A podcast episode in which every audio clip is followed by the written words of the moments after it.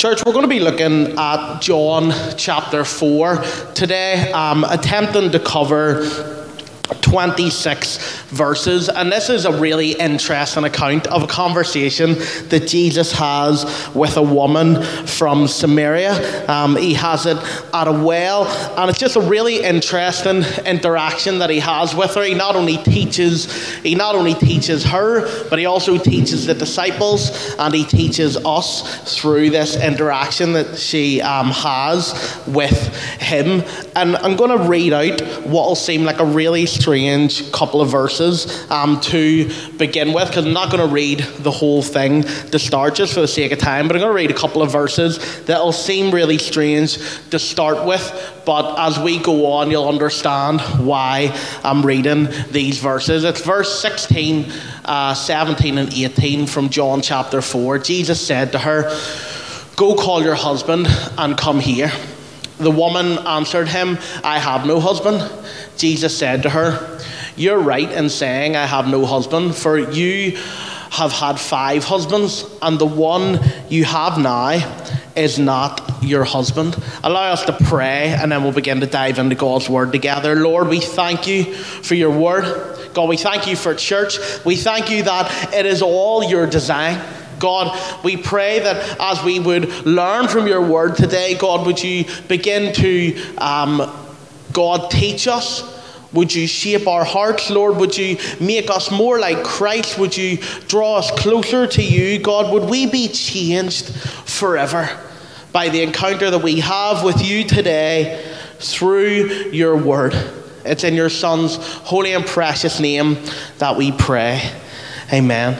Amen. Church, it's great um, to see so many people at our service today. Um, we had a great first service as well. Both services have been packed, and we really appreciate you coming to church on a Sunday morning slash Sunday afternoon because we know that there's other places that you could be. You could so much easier just be at home in your bed. Some of the teenagers and young adults will relate to that, but it'd be so much easier just to stay in bed. Does anybody actually just love their sleep? Like, I'm a big fan of sleep, I'm a big advocate of sleep. And I actually, I used to have an issue with snoring. I used to snore really loudly. I had an issue with my nose that needed um, corrected, and so I used to snore properly loud. And then Rebecca made sure before we get married that I got that sorted because obviously that was part of that was part of the agreement. She sort of made sure that was signed on the dotted line and made sure I got that sorted. So, but that's fixed now. But when I get married, I inherited a dog. Rebecca brought her dog with her um, to our house in church. I have never seen a dog get so excited about sleep in my life. I've never seen a dog that loves sleep as much as this dog. Like, do you know way other dogs, like when you say, like, oh, do you want to go for a walk? Like, they're all excited, they're running to the door and stuff. Well, he sort of like, you, you take him out for a walk and he's sort of like dragging you back toward the house. Like he doesn't actually want to be there. Like the walk's more for you than it is for him. And then you get him to the house and then like you take off his lead and stuff. And that's when he starts bouncing and all because he knows he's going to go to bed. So he's actually excited about going to sleep. You know why people say dogs are like their owners? I, that dog is just Rebecca. Like that dog just loves, loves its sleep. I think, I think um, an appreciation of sleep runs in my family. And I'll tell you a quick story. Me, my dad, and my sister were in Leeds once. Um, we were over seeing a match. I'm a big Leeds United fan. We were over seeing a match. We are staying in a hotel. So we stay in the hotel, that's all fine. Next morning, go down to the reception, and the receptionist says, We apologise for the fire alarm last night. To which my dad replies, What fire alarm? The three of us had all, each one of us, all slept through a fire alarm while the entire hotel was evacuated and was standing outside in the car park. It's as well there wasn't actually a fire because we love our sleep so much, there was just no waking us. That was us, the three of us. And actually, do you know what? My dad's friends were there as well, and none of them thought the question, here, where's Reese? Do you know what I mean? Like, I was, I was like, the next morning, like, what is going on? But I, I think it runs in my house we love our sleep. And you know what, church? The reason that I talk about that, the reason I present that, is because I think there's so many people out there that are just so content with the sleep that they are in, the season that they are in. People are so content with the current sleep that they are in that they don't actually realize what they are missing out on. People are so comfortable with the life that they are living that they don't understand that there's something else to be offered. You see, there's so many people out there who are just spiritually asleep and they cannot be woken up. Well, they can't be because they can't be spoken to unless we offer them something that catches them off guard. We offer them something that's a bit outside what other people have said to them. We offer people something that is different to what they have been told. We say something that means that people begin to consider what we say. And I've read a few verses there to just reiterate that Jesus was exceptionally good at this. He was so good at just saying the right thing to engage conversation. And I'm sure if, if you know the Bible, you can think of other examples in Scripture when he does this. But he begins a conversation here. And when he wants to teach his disciples, when he wants to teach us something about worship, he uses a woman who nobody would ever expect to be used. Because this woman, as, as it says there, and you'll understand the context of the time, to have had five husbands and be with another man and it not be her husband, this was unbelievable. Like, people at the time just would not have considered that something. Um, something acceptable, something normal, and yet Jesus chooses this woman to teach us about worship. He says to her, Go call your husband. Talk about catching somebody off guard. I don't have a husband. He says, Ah, you're right, but you did have five. And the one you're with now isn't your husband. And she was shocked. Church, we're shocked when we read that. That's an, it's, it's, it's a heck of a few verses to begin a service with, but Jesus simply just sits there on the edge of this well, looking at a woman who he really should not be seen with. And he's ready to teach us about worship through her. And so I'll explain a bit more about that as we go on, because the thir- first thing that we learn is that worship, church, has to do with real life. Worship is to do with every day. Worship isn't just this interlude that we have in a week of reality.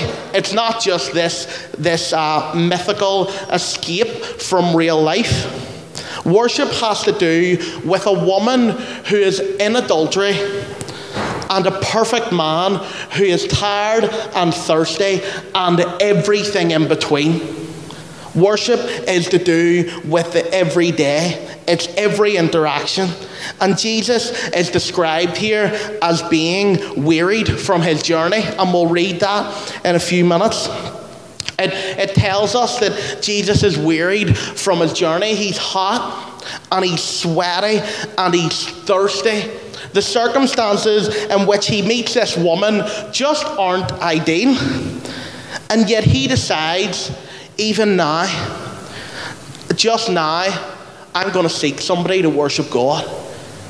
So, in, in that moment, when he's probably already done his day's work, he's already been out, he's already been speaking on behalf of God, he's been worshipping God, and it tells us that he's tired.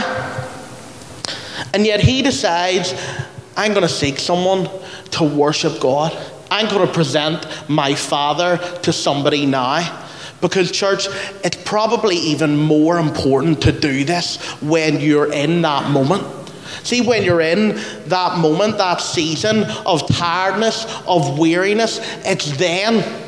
It's then that it's even more important that you continue to live out the call that God has given you and reach people for His kingdom. And see, Jesus does this, and not just with anybody, with a Samaritan adulteress.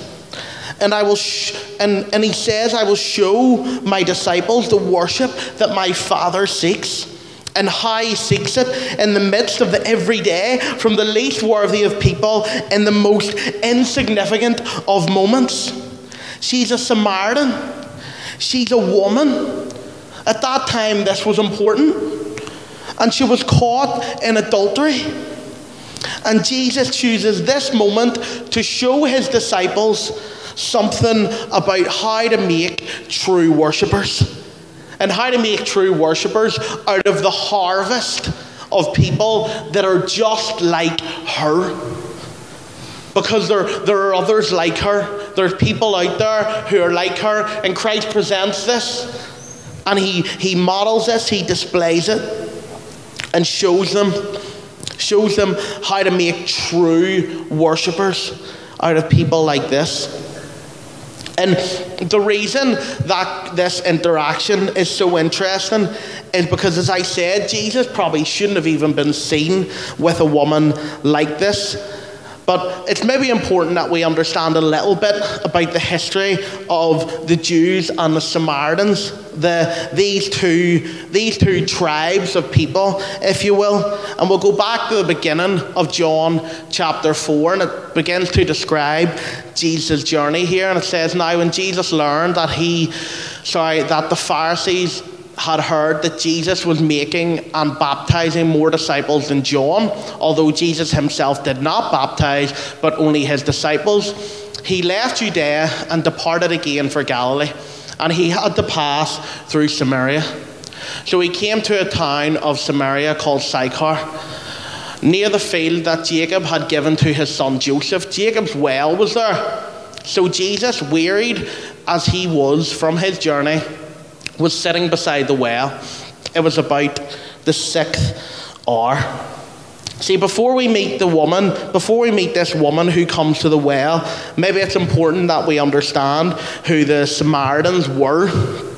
They were the remnant, uh, the, the leftovers, with, if you will, of the northern Jewish kingdom who had intermarried with foreigners um, after the chiefs and nobles had been carried into exile.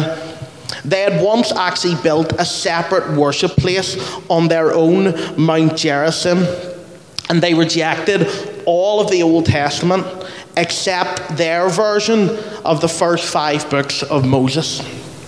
The, the animosity, the feud between Jews and these people, the animosity towards Jews from them was hundreds of years old.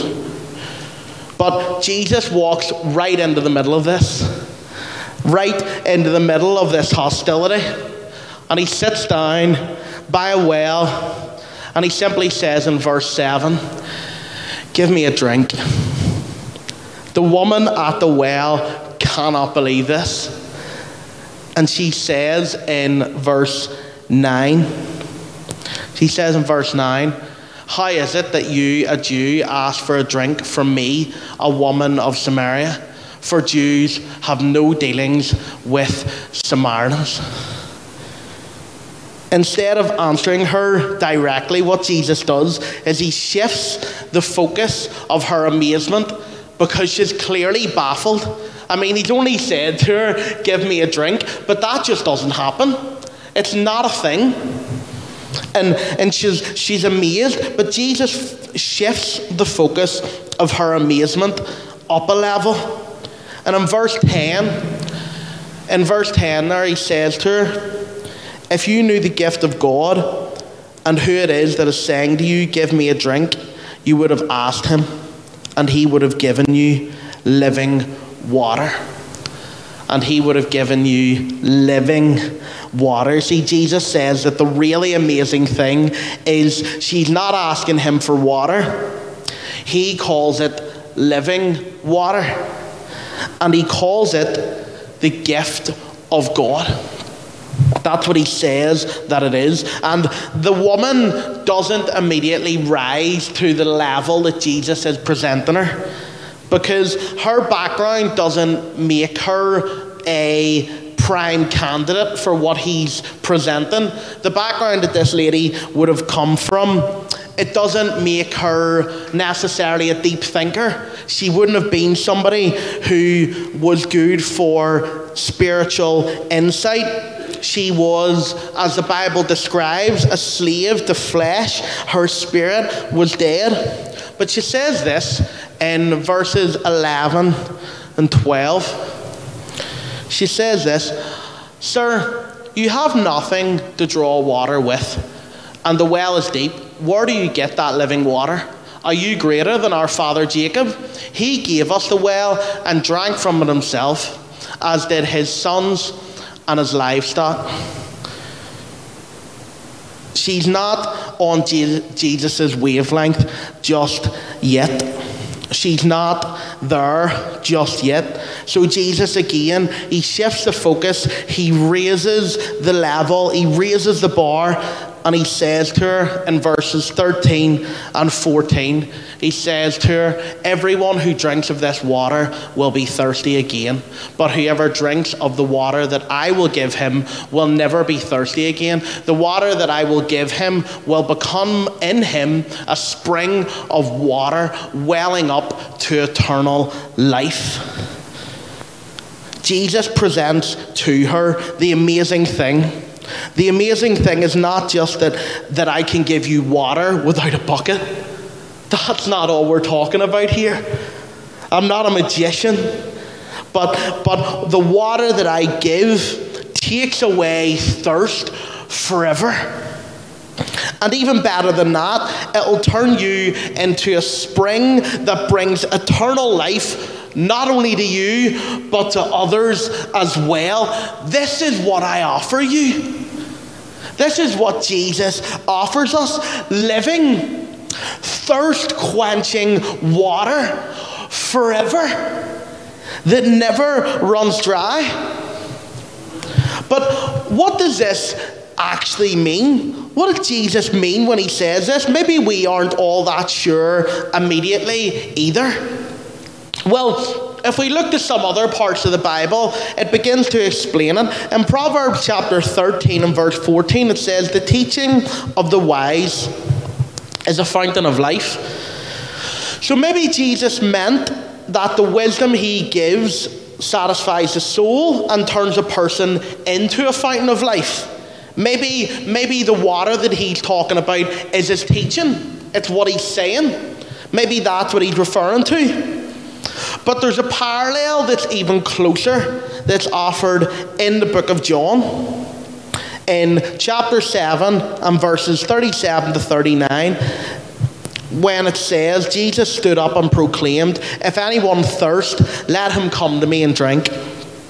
He who believes in me, as the scripture has said, out of his heart shall flow rivers of living water.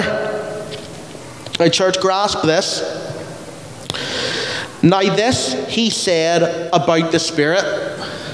This he said about the Spirit, which those who believed in him were to receive. Now, those verses are a pretty good indicator as to what he was getting at. Just like in John 14 and 4, this passage speaks of drinking in and flowing out. But here, John makes plain that Jesus is speaking about the Holy Spirit.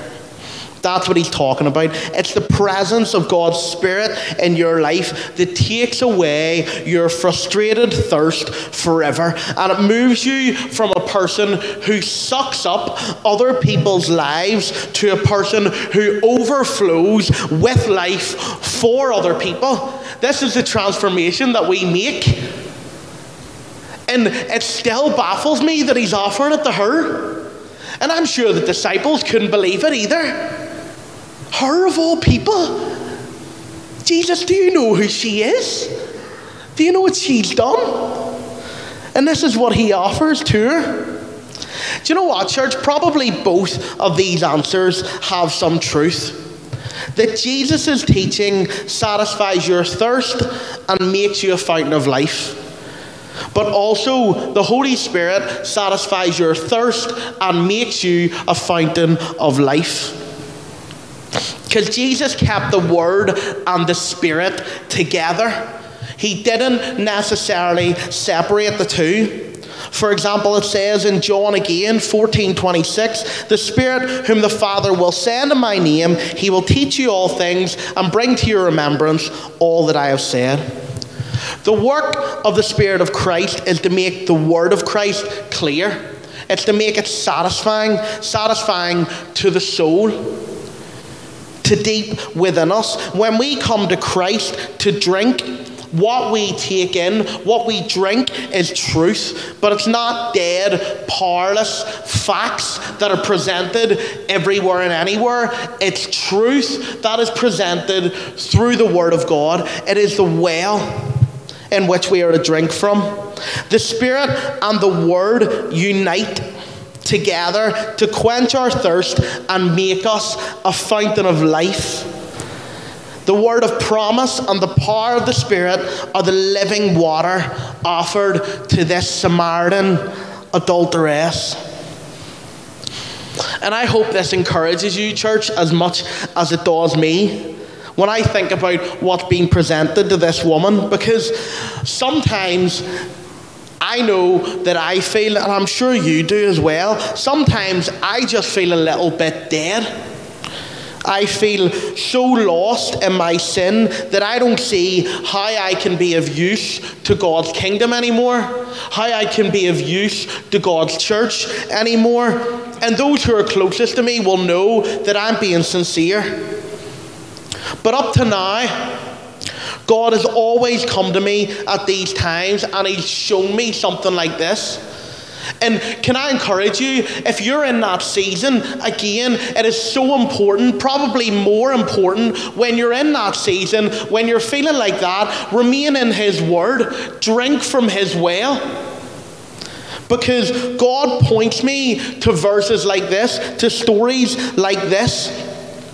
The hope that a worldly, Sinful minded, unspiritual, outcast from Samaria can become not just saved, which, by the way, would have been amazing enough.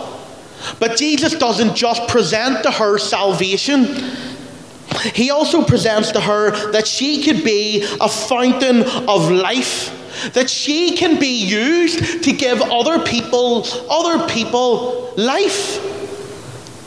If God can use her in her context at her time, when she was an outcast from not only from not only one group but the other from everybody of course he can use you. Just remain in his word. Take heart. If we turn from our sin keep drinking at the well of jesus word then we can be of use to god's kingdom we, we can be of use to His church if we just drink deep at the right well. And I think that's what Jesus wanted the woman to see. But people have hardened, hardened themselves so deeply that they can't taste what Jesus means. They can't taste what he's offering because she obviously comes back to him and she says, Sir, give me this water so that I will not be thirsty or have to come here to draw water. And, church, this is a lesson in itself, just this verse. Don't give up on people. Because honestly, I read that. If you just went to verse 15, you'd be like, do you know what? You, you can stop there because she's hopeless. She hasn't a clue. She doesn't know what you're talking about. She's lost in the world that she's in. But Jesus. That's maybe one of my favourite phrases. But Jesus wants to make her a worshipper, not only a worshipper, a true worshipper of God, a worshipper of God in spirit and in truth. So, what does he do? It seems harsh, but you'll understand as we go on why he does it. He touches the most sensitive spot in her life, the part that's possibly the most vulnerable. When he says there in verse 16, Go call your husband. That's a quick way to the heart. That seems harsh. Why did Jesus strip open this woman's inner life like that? Well, in John chapter 3, verse 20, it says, Everyone who does evil hates the light and does not come to the light, lest his deeds should be exposed. Concealed sin, sin that is hidden, it keeps us from seeing the light of Christ. Sin is like spiritual leprosy, it deadens your senses so you rip your soul to shreds and you don't even feel it. But Christ has, has set his sights on this woman's salvation, so he puts everything out there. It's like I don't I, I've only got one conversation with her, so I'm gonna put it all on the line give everything I've got here. And he says in verse 18, You have had five husbands, and the one, the one you now have is not your husband. Jesus puts everything out here, but it's because he's set on this woman's salvation. Now, watch this reaction from her. It's the universal reaction to, to avoid conviction to avoid feeling bad.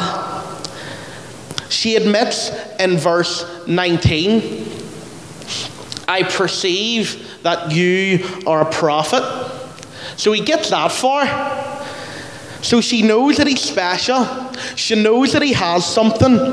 But instead of dealing with the guilt, she tries to suck Jesus into another conversation. And it's fascinating. In verse 20, our fathers worshipped on this mountain, but you say that in Jerusalem is the place where people ought to worship. That just seems totally irrational to me. That's come out of nowhere. That's not what was being talked about. That's not what was being presented. And she just goes, I, as long as we're speaking about my past, what do you think about the issue of where people should worship? and she just immediately dodges it and goes in another direction. It's just so common. People become so irrational when they're challenged. And it's interesting that Jesus is actually gracious with her here because he's already got to the heart of the issue, so he never goes back to it. He used it as a way to provoke conversation, but now he has his foot in the door. And he's willing to take the issue that she's raised and use it to see her salvation. She raised the issue of where people ought to worship. Jesus responds by saying, That's just not important compared to how you worship and whom you worship. How and whom are vastly more important than where. That is the truth. So in verse 21, turns her attention from where to how. Jesus said to her, Woman, believe me, the hour is coming when neither on this mountain nor in Jerusalem will you worship the Father. In other words, it's not the location that makes an act of worship authentic. Worship isn't just an external act that you can tick off, that you can accomplish by going somewhere, by walking through a set of doors. That's not what worship is, because in Matthew 15 18, Jesus says, This people honors me with their lips, but their heart is far from me. In vain do they worship me. Worship is first and foremost an experience of the heart. At the root of it, at the beginning of it, worship is an experience of the heart. Prayer without heart is vain. Worship without heart is vain. So Jesus says to the woman, Don't get hung up on irrelevant controversies. These don't get hung up on irrelevant things. How you worship is far more important than where. And then, verse 22, he introduces the question of whom it is that you worship. You worship what you do not know.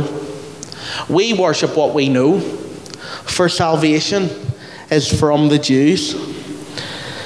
Church, we can be gentle and we can be as sensitive and as respectful of another person's beliefs as we want. But unfortunately, often the uncomfortable time comes, the uncomfortable conversation comes when you have to say, biblical worship is true worship. And I'm sorry, but that's not what you're doing. I know you think that what you're doing is good, but it's not in there. It's not true worship. And the location, again, it doesn't necessarily matter. It's how and it's whom. That will often be thrown back in our faces. We, we seem arrogant, but we, we're not trying to be that. If there's truth and you have bowed before it, then we need to persuade other people to bow with us. It's not arrogance, it's love. What you present, how you present this, it's love. You want people to worship with you out of love. The Samaritans rejected the Old Testament except for their version of the books of Moses. Their knowledge of God was deficient, and so their worship of God was deficient.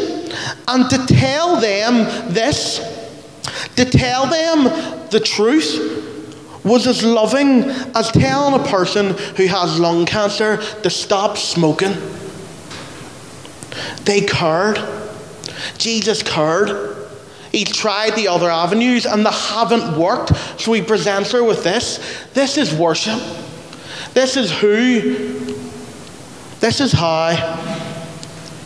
And so in verses 21 and 22, Jesus directs the woman's attention away from this external question of where to the internal question of how and the question of whom. Worship must be real from within and it must be based on a true perception of God. And in verse 23, this is summed up with a key phrase. And it says, But the hour is coming and is now here when the true worshippers will worship the Father in spirit and truth. These two words correspond to how and to whom of worship. Worshipping in spirit is the opposite of worshipping in external ways. It's the opposite of traditionalism, and worshipping in truth is the opposite of worship based on an inadequate view of God. Together, the words spirit and truth mean that real worship comes from the Spirit and is based on a true view of God. Worship must have heart and worship must have head. The Bible presents both. Worship has, has to engage our emotions and it has to engage our thoughts. Truth without emotion produces a f- church full of unspiritual fighters. Emotion without truth produces flaky people who reject deep thought. True worship comes from people who are deeply emotional and who love deep and sound truth. There's a couple of verses there right at the end that I want to finish with because I, I really think that it speaks to us. It says, God is spirit, and those who worship him must worship in spirit and truth. The woman said to him, I know that Messiah is coming, he who is called Christ. When he comes, he will tell us all things. Jesus said to her, I who speak to you am he.